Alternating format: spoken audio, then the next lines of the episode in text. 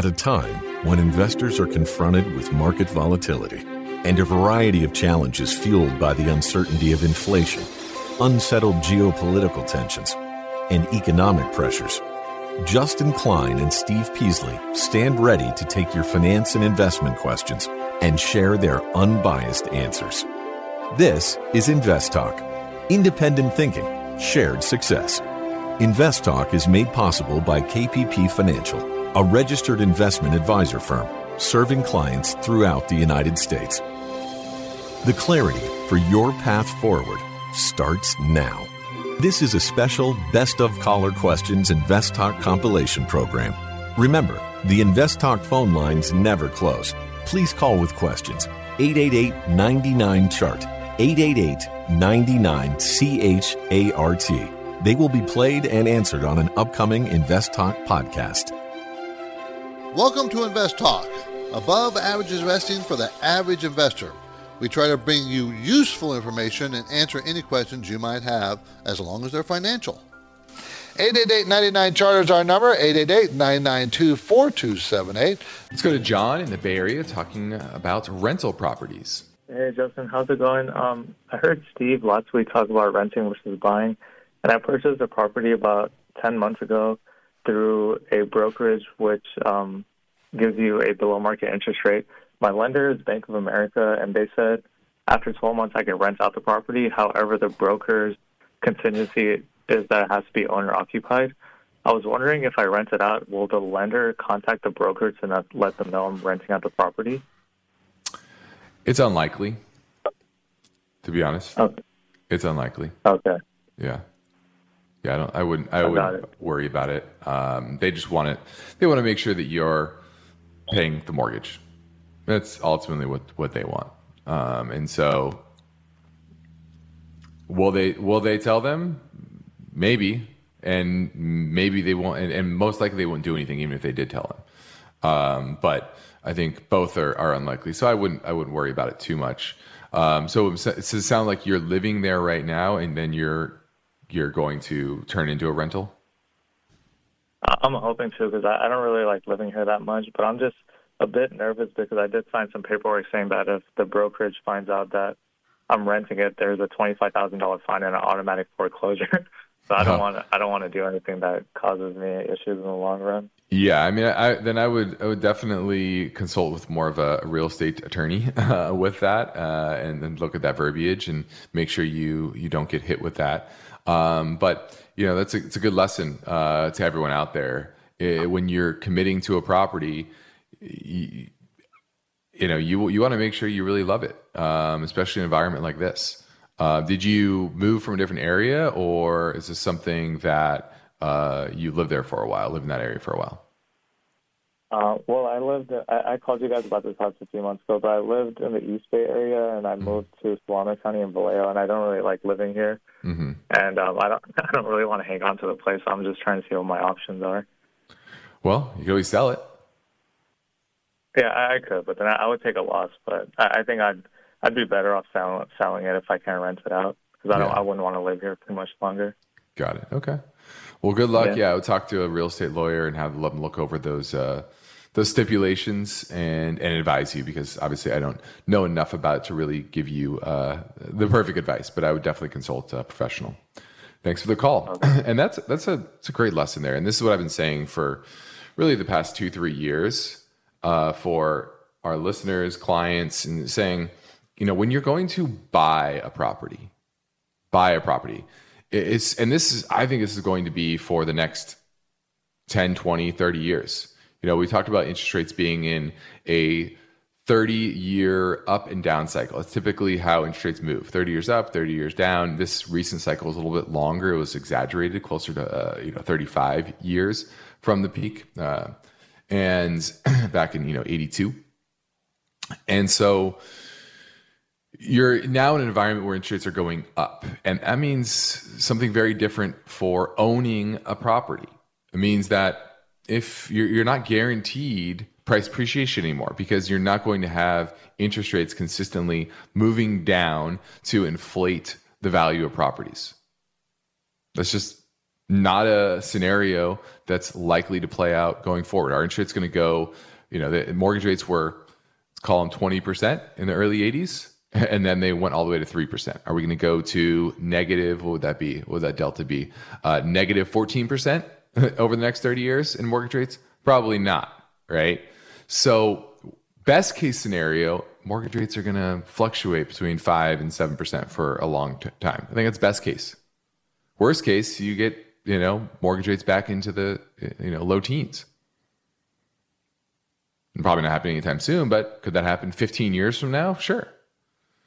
So when you're committing to a property, it's it's a big commitment and you need to make sure all the boxes are checked. I've said this consistently. All the boxes. Because you don't want to be like that caller, like John, and saying, "Oh, well, now I'm upstanding on the property, and now I do I rent it? Can I rent it? Should I rent it?" No. The easiest thing is be patient. It's an environment where unless you love it. We I just bought a house. Right? I love it. Love it. I don't really care whether the price of the property goes up a little, down a little. Don't care. I'm going to live here a long time. So, you know, I, I wouldn't, I, I don't worry about it. But for somebody else, for all of you out there, if you're going to buy a house, your own personal property, you need to make sure that it checks all the boxes. And then when, it comes to owning a rental property, right, you need to make sure that your yield is much higher than your cost of capital, the cost of the, the mortgage on that property, at least by 100 basis points. And then you need to know the surrounding economy is going to do fairly well. You need to have you need to really have all your numbers dialed in. Especially when you can go get CDs at four, four and a half percent, or go buy corporate bonds at seven percent. Right? Much better alternatives today than there have been in the past, especially for uh, your cash and the value you have stuck in rentals. You can call right now and be part of the program. Let's hear about what your talking point is. 888 chart 888 992 4278, and you get through right now.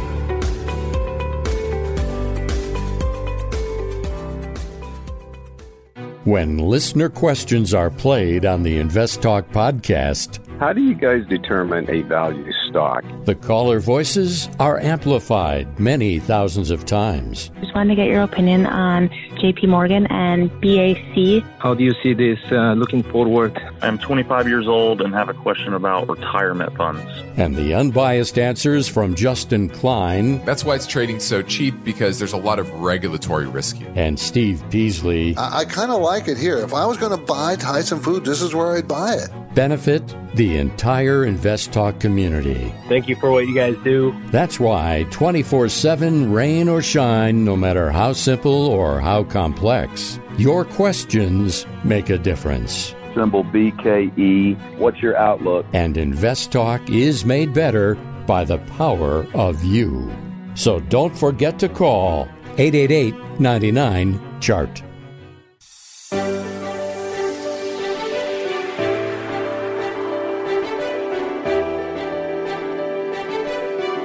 You're listening to an encore presentation of Invest Talk. Please call with your questions and comments, though, 888 99 Chart, 888 99 C H A R T, and Steve will answer them on the next Invest Talk. So, when people take the time to leave an Invest Talk podcast review on iTunes, we'd like to get, thank them with a courtesy effort to get to their questions quickly. So, this is from Clont12. How much cash? I often hear about the big investors like Warren Buffett sitting on large amounts of cash. I don't typically hear average investors talk about doing that. Seems most of us think we should have all our available investable funds in the market. What percentage of our portfolios should be held in cash? Well, that changes over time. Everybody, it, you just you don't you don't know for sure uh, what you should have any one time in history. And some of it has to relate it relates to you. How much cash do you feel comfortable having or that your needs for the cash? But if you're a typical investor and you want to be in the market most of the time, uh, you would never be out more than, I would say, 20 to 25% cash. You'd never have more than that.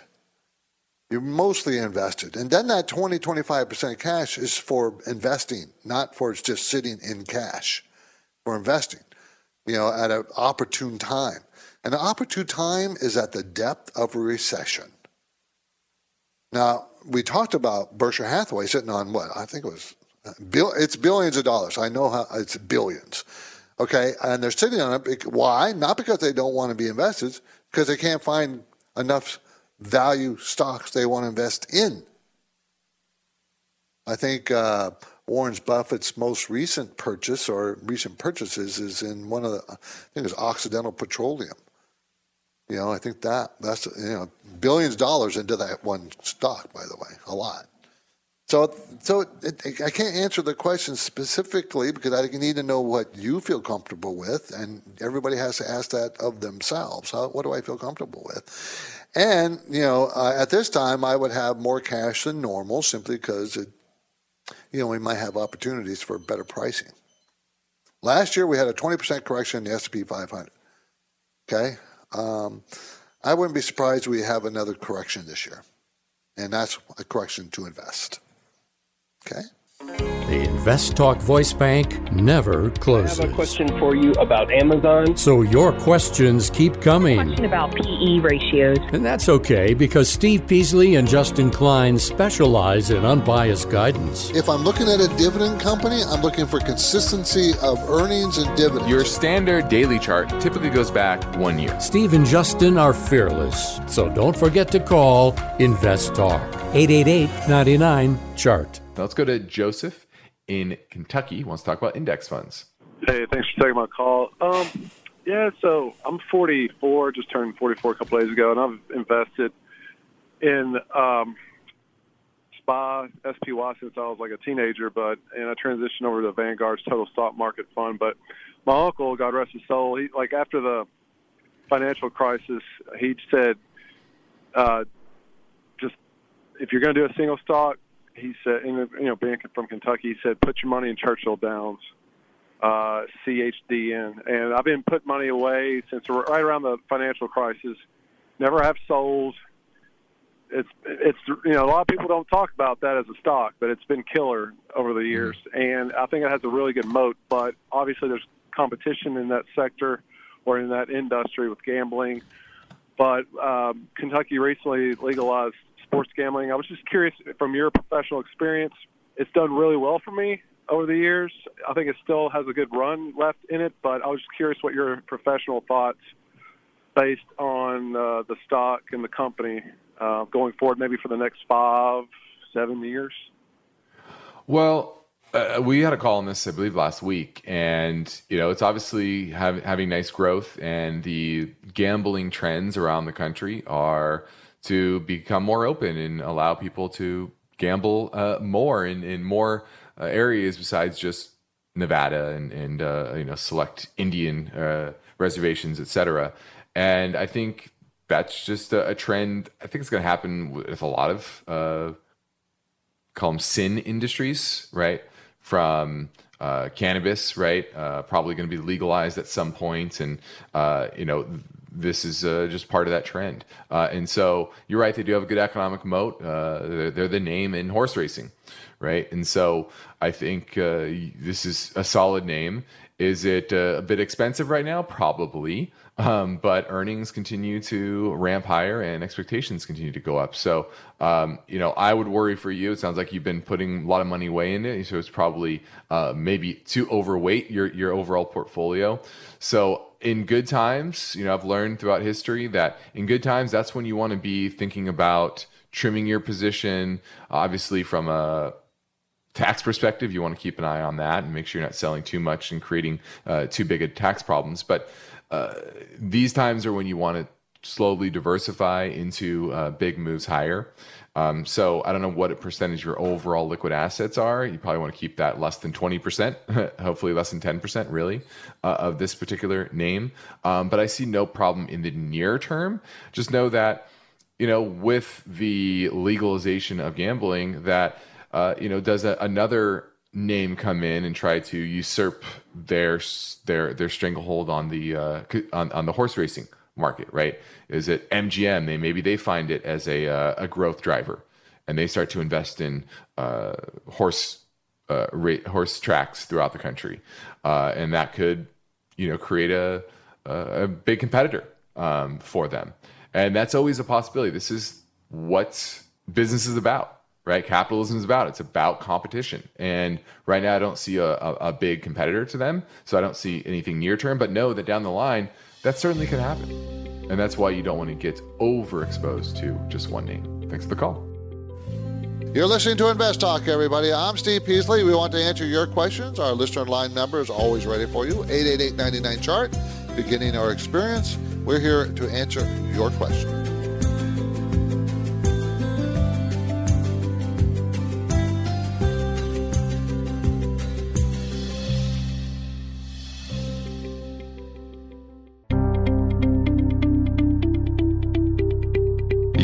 To an encore presentation of Invest Talk. Please call with your questions and comments, though, 888 99 Chart, 888 99 CHART, and Steve will answer them on the next Invest Talk. Hi, Steve and Justin. My name is Brent Davis. I'm calling from Sarasota, Florida. I've been a long time listener, and I just remember listening one fateful day in October when Justin said, uh, I think we've reached bottom and ever since then, I've just been kind of paying attention and noticing that, in fact, that was prophetic. And I was just wondering, what did he see that he could share with the rest of us that indicated that we had, in fact, reached a bottom? Thank you for your time. I'll look forward to listening on the show. Thank you. Well, you know, I, I remember talking to, to, Justin around that period of time, and we were discussing at length why we felt that the market probably uh, is done with most of its fall and it fell about what 19%. The S&P 500 fell to 19%. The, the uh, tech heavy Nasdaq fell more than that. Value stocks fell much less than that. So it was a range from like 10, 11% fall to like 30% fall. But the S&P was about 19. And we felt, you know, that's historically about what it would fall in a bear market. A little less, maybe a little bit more, but we're getting close. We thought we were getting close. We felt that the the Federal Reserve is probably going to raise their rates uh, um, a few more times, but are getting close to being done. And that we will see inflation this year start to come off its high, which it has. And we, we were talking about this in the last year, what we projected for this year. Now that doesn't mean we're we are we're still in our bear market. It's still flumping around, having trouble getting off the ground. We may have a retest of the lows. It might go lower than the lows, especially if the debt ceiling issue doesn't get straightened out. You know, and uh, we go in default on some of our treasuries or whatever. Yeah, the market. Uh, if you remember right, the last time that that happened was in back in the 2008 period, and when that there was no agreement between the House, Senate, and the President about a debt a debt issue, the market fell seven percent. It was already in a bear market. Now, the market fell seven percent in one day. The S and P 500 fell heavy in one day, and then three days later they had an agreement on the debt ceiling. That could happen again. That could happen again. So uh, it doesn't mean it will, because no one knows. You know, if anybody ever tells you they know what's going to happen, they're lying. No one really knows. But we both feel that the market is probably it probably is going to put it in the bottom this year, test the rebottom maybe that it made last year, may retest that. and may go lower, but we're getting awful close. So that this is why you kind of start looking to buy something. Okay? This is Invest Talk, made possible by KPP Financial, where they describe their services as independent thinking, shared success. And this philosophy is why KPP Financial can be of great value to investors. KPP principals Steve Peasley and Justin Klein are committed to unbiased guidance. They don't upsell clients into expensive and questionable investments. Instead, Steve and Justin provide honest opinions and proven strategies based on the individual's current portfolio and risk tolerance. Working with KPP Financial, you can be assured of consistent dedication toward the goal of helping you achieve financial freedom. You can get things started with a phone call or a simple message through investtalk.com. The Invest Talk radio and podcast continues now. The phone lines are open. Call with your questions.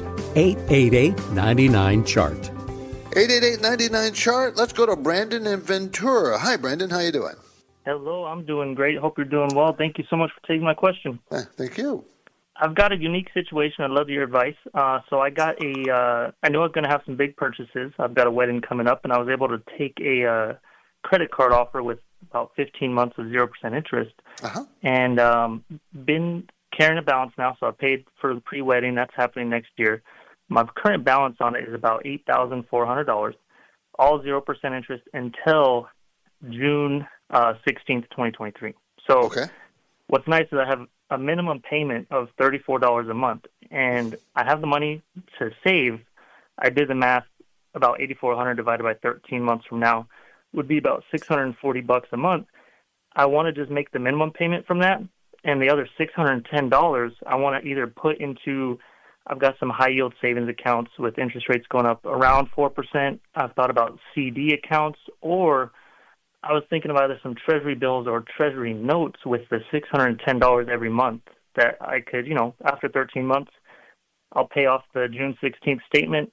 But in the meantime, in these next 13 months, try to do that $610 a month and get a little bit of something until then. Uh, I wanted to get your advice.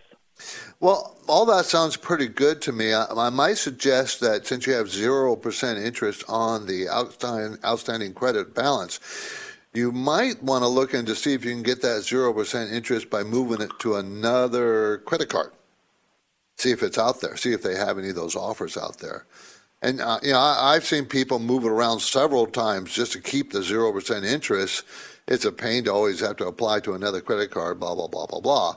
And you know, some some of them don't like it when you do that, but too bad. Don't make the offer then. But I do like the this money you're saving is for a wedding, right? It's kind of money you're going to need. So you got to keep it pretty liquid. And treasuries, short-term treasuries, is a pretty pretty good pretty good bet because you still make a decent return and it's still very liquid. And I think your strategy is sound. So uh, I have no problem with that strategy. Sounds good to me. Yeah, you would only want to put in longer term investments if you know you didn't have to use the money or a wedding or anything else. So I, I, I like it. I, I like it. It's smart thinking, and I think you, you just keep doing it. Okay, Brandon? All right. Thanks so much. Thanks for the call. You can call right now and be part of the program. Let's hear about what your talking point is. 888 chart 888 992 4278, and you get through right now.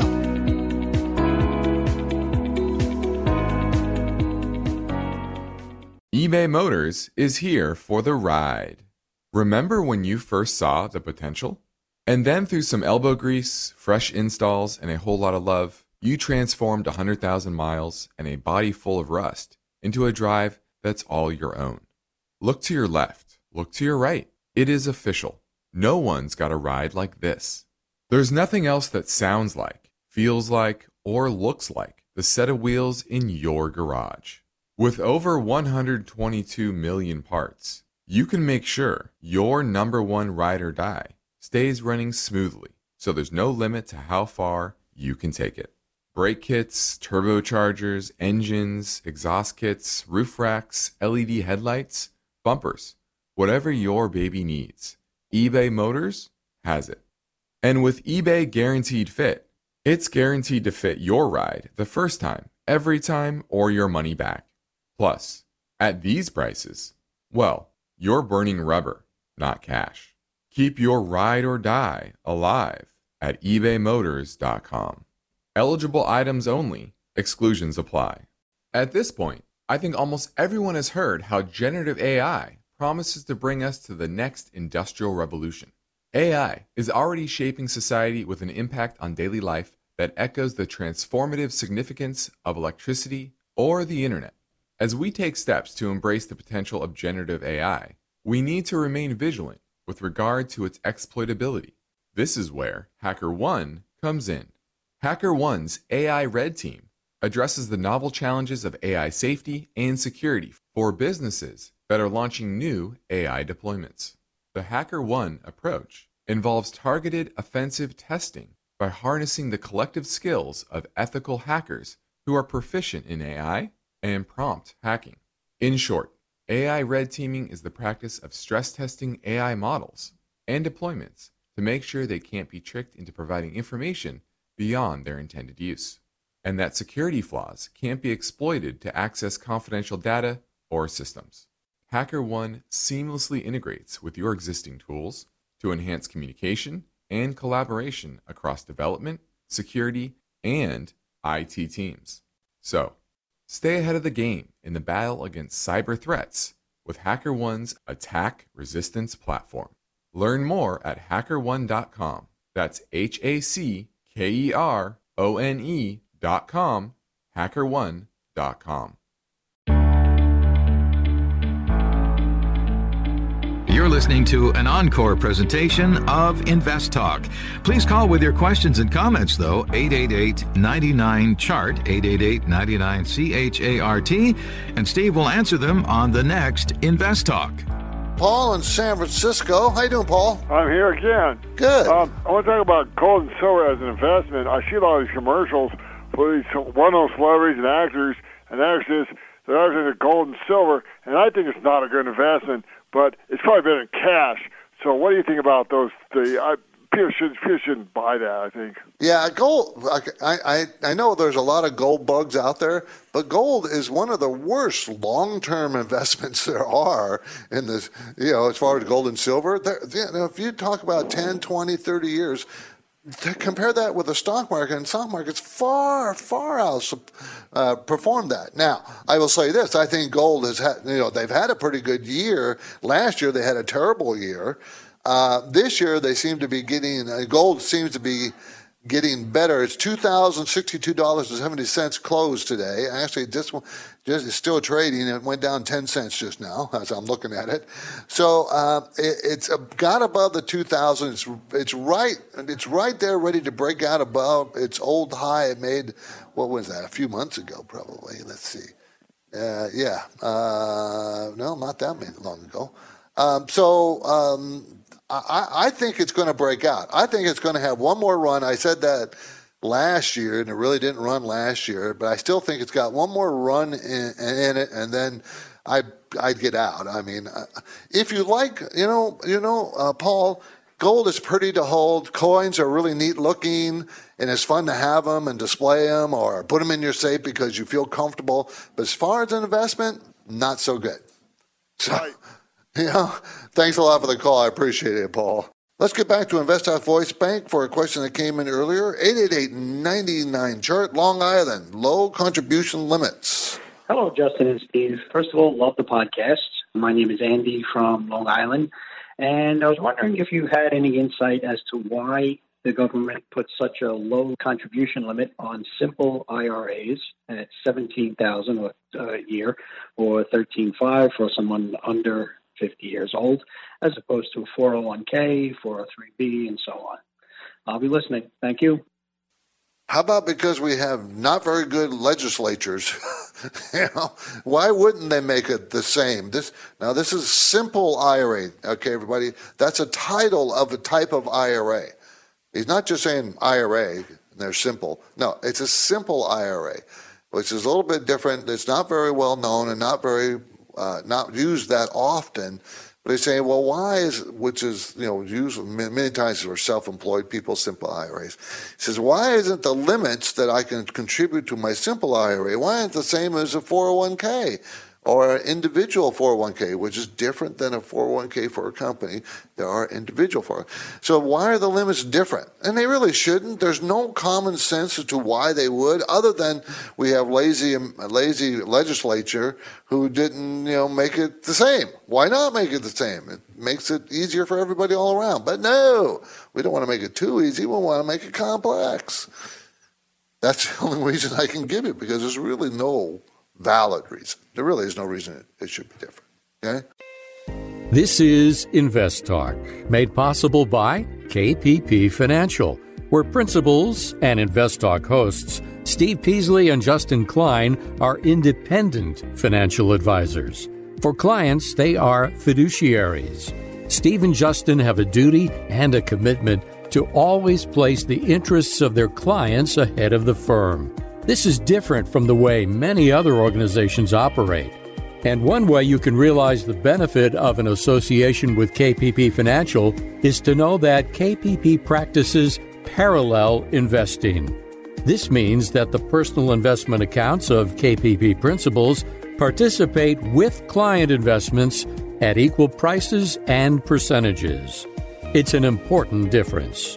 You can learn more anytime at investtalk.com or reach out to Steve Peasley and Justin Klein by emailing or calling their Irvine, California office. The Invest Talk radio and podcast continues now. The phone lines are open. Call with questions 888 99 Chart. Let's go to Dan in Walnut Creek. Hi, Dan.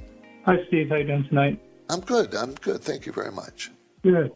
Thanks for taking my call today. Hey, um, I've got a question with regards to natural gas stocks. They seem to be going down quite a bit, and I don't know if, if some of this is from the um, regulations that the different states are trying to, cities and states are trying to put in with regards to natural gas in new buildings, yeah, like they're trying to do right now in New York. Mm-hmm. Yeah. So I've got the Devon, DVN, Liberty, LBRT, and Oneok. Is that how you pronounce it? OKE. Mm-hmm. Um, and I'm not sure if I should hang on to these or what I should do. Well, I think you should. Um, you know, natural gas is a pretty clean energy, and solar power and all those other things are great, but they're nowhere near going to be enough. And natural gas is just going to be more and more important. And we'll be exporting a ton of natural gas in the coming years, especially to Europe. And we all know why, right? Um, because Europe has been relying on Russia, and that's not been a very good thing for them to do. And I thought it was always foolish that they ever did it. And I mentioned on the air years ago, I said, you know, when they were building out those lines, that was not smart. But natural gas, you got to remember that we are we are the Saudi Arabia of energy, natural gas, oil, coal. We are the we have we far out ha, have way more than everybody else in the world, especially natural gas. I think. Uh, I think it was several hundred years of supply. So we're going to be exporting that all over the world, you know, liquefied natural gas. And I think that, you know, you just got to be in the right ones. And you got to remember it's a commodity. Commodities, I think, are going to do well for the next few years, but it's going to be volatile. Commodities can be pretty volatile. Um, I'm holding on to mine, but that's one of the reasons why I really, really, really want dividends. So you can you can live through the dry times when the stock goes down. Dan, appreciate the call. So, yeah, I'd still like natural gas. Do you have questions about FDIC security, mortgages, money market funds, losses to your retirement plans? Give us a call today, 888 99 Chart. Let's go to Gene in North Carolina. Hi, Gene. How you doing?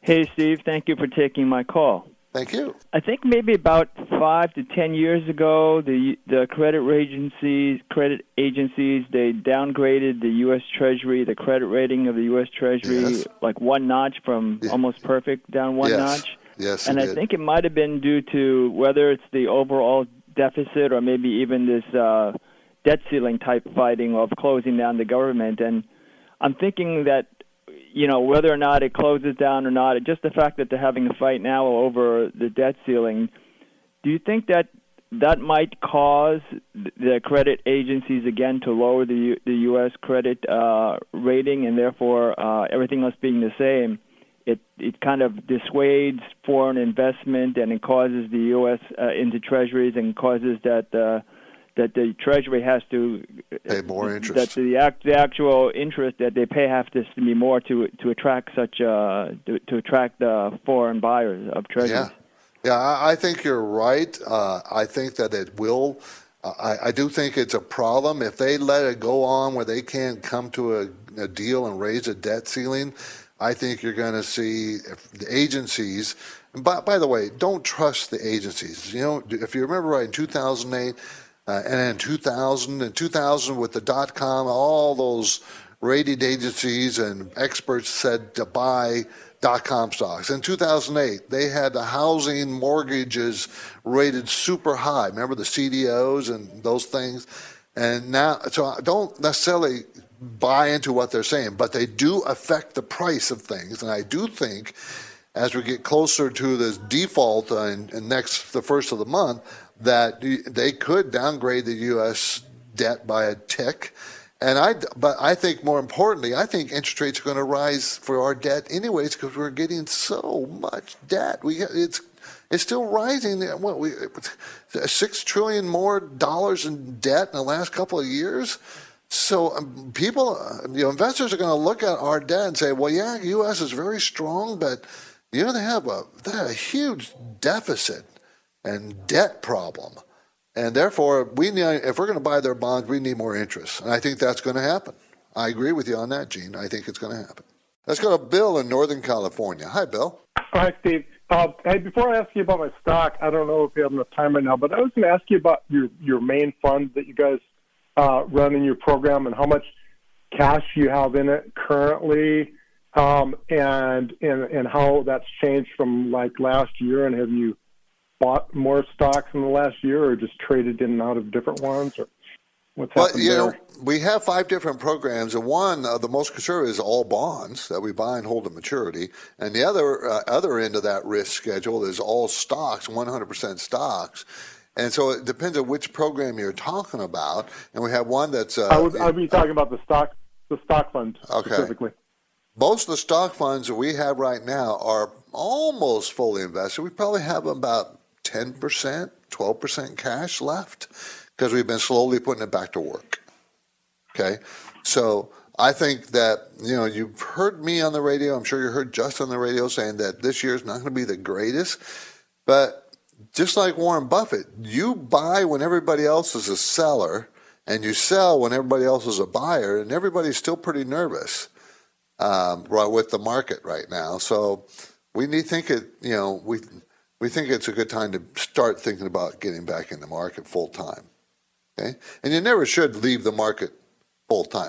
We're going to go talk to Nick in Manhattan Beach. That's in Southern California. Hi, Nick.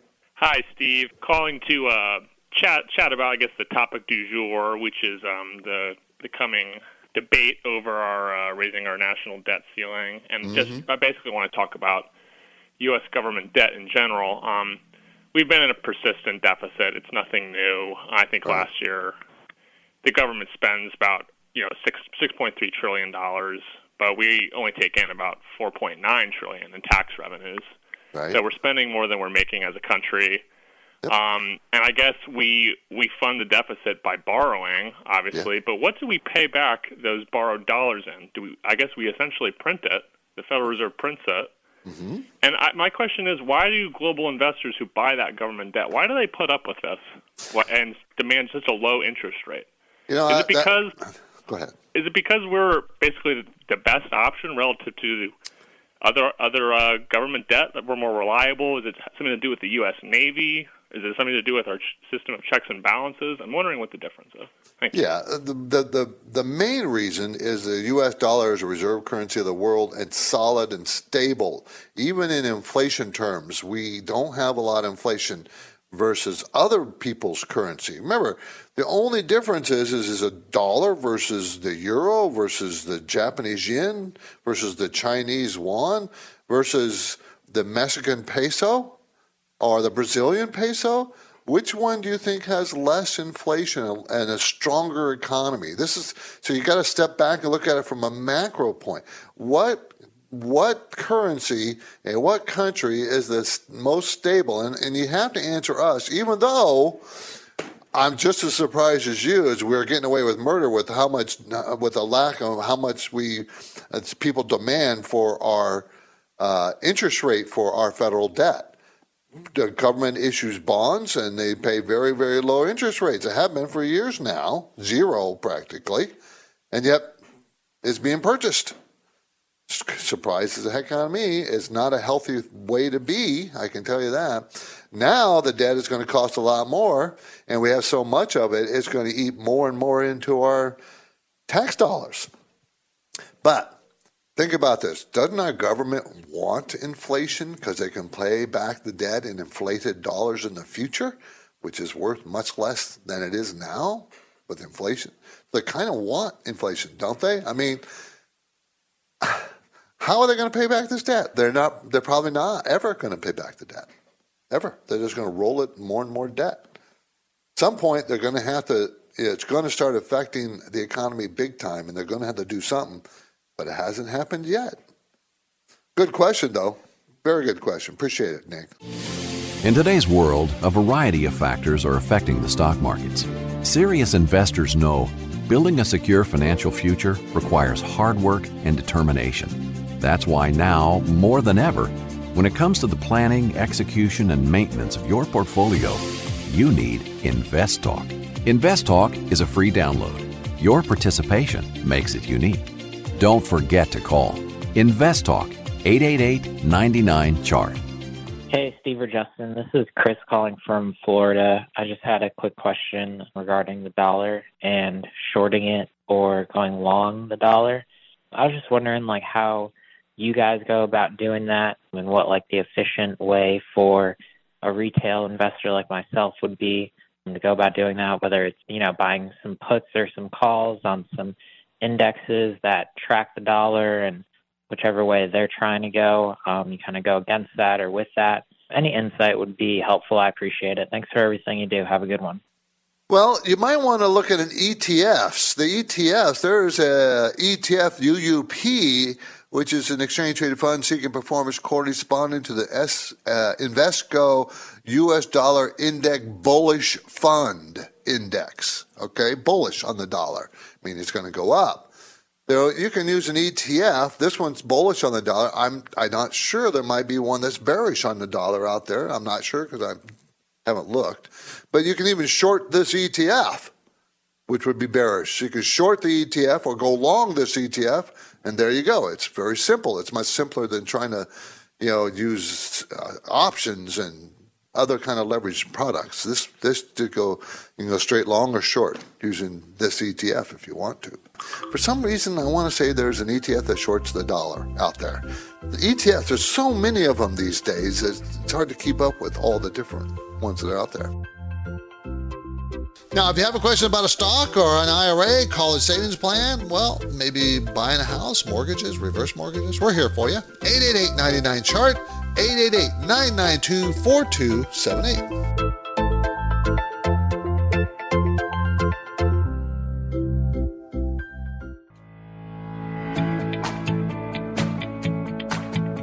You're listening to an encore presentation of Invest Talk.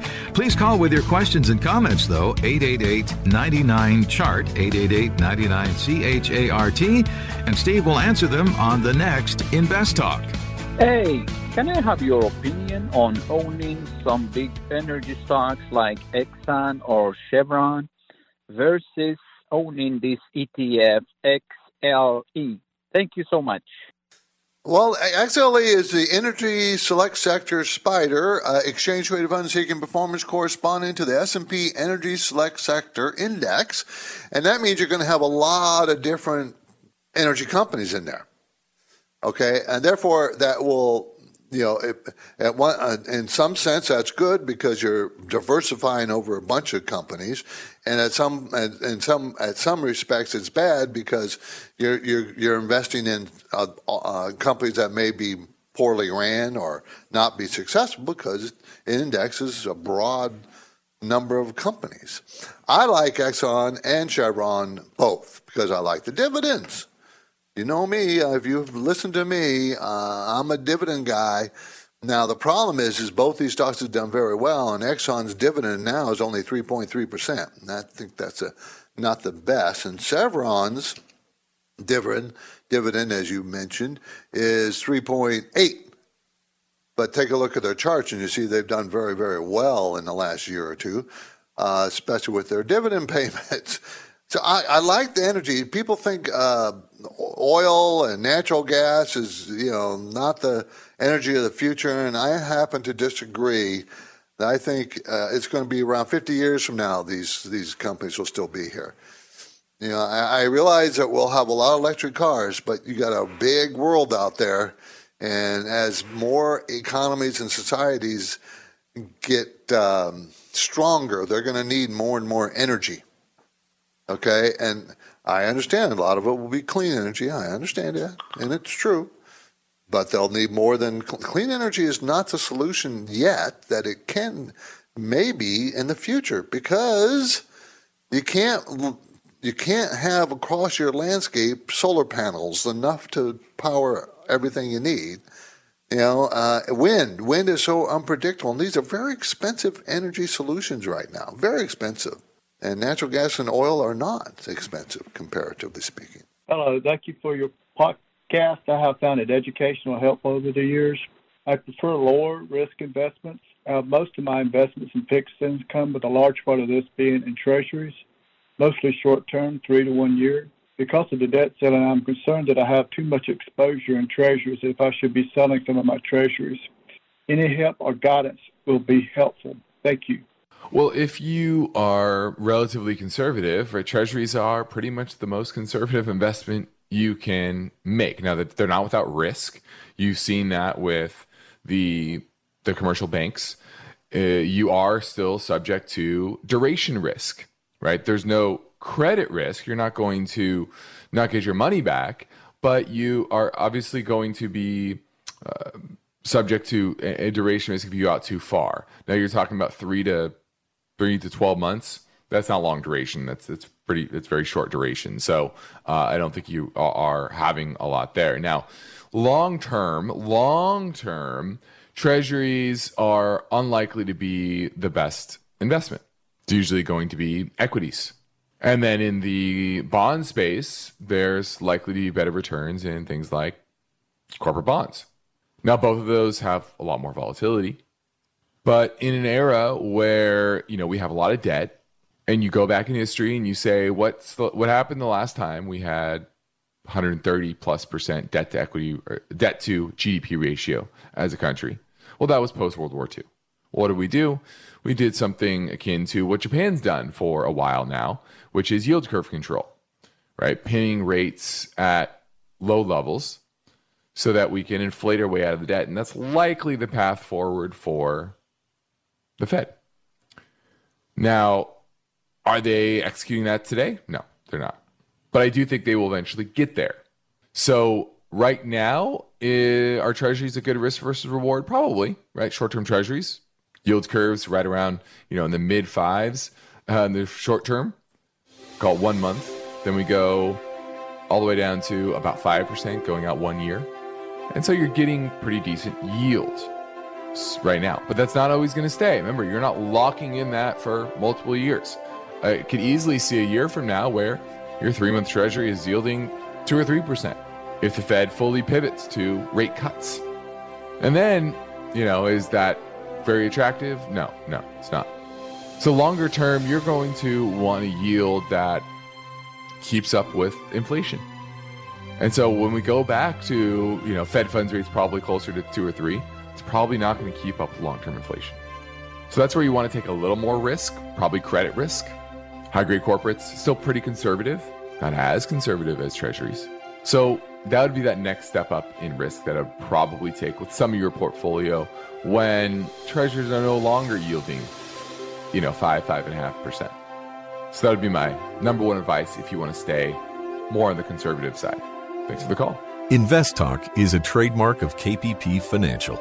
Because of the nature of the interactive dialogue inherent in the format of this program, it's important for the listener to understand that not all comments made will apply to them. Specifically, nothing said shall be taken to be investment advice, or shall statements on this program be considered an offer to buy or sell security. Because such advice is rendered solely on an individual basis and at times will require that the investor review a prospectus before investing. Invest Talk is a copyrighted program of Klein, Pavlis, and Peasley Financial, a registered investment advisor firm which retains all rights. For more information regarding KPP's investment advisors, call 1 800 557 5461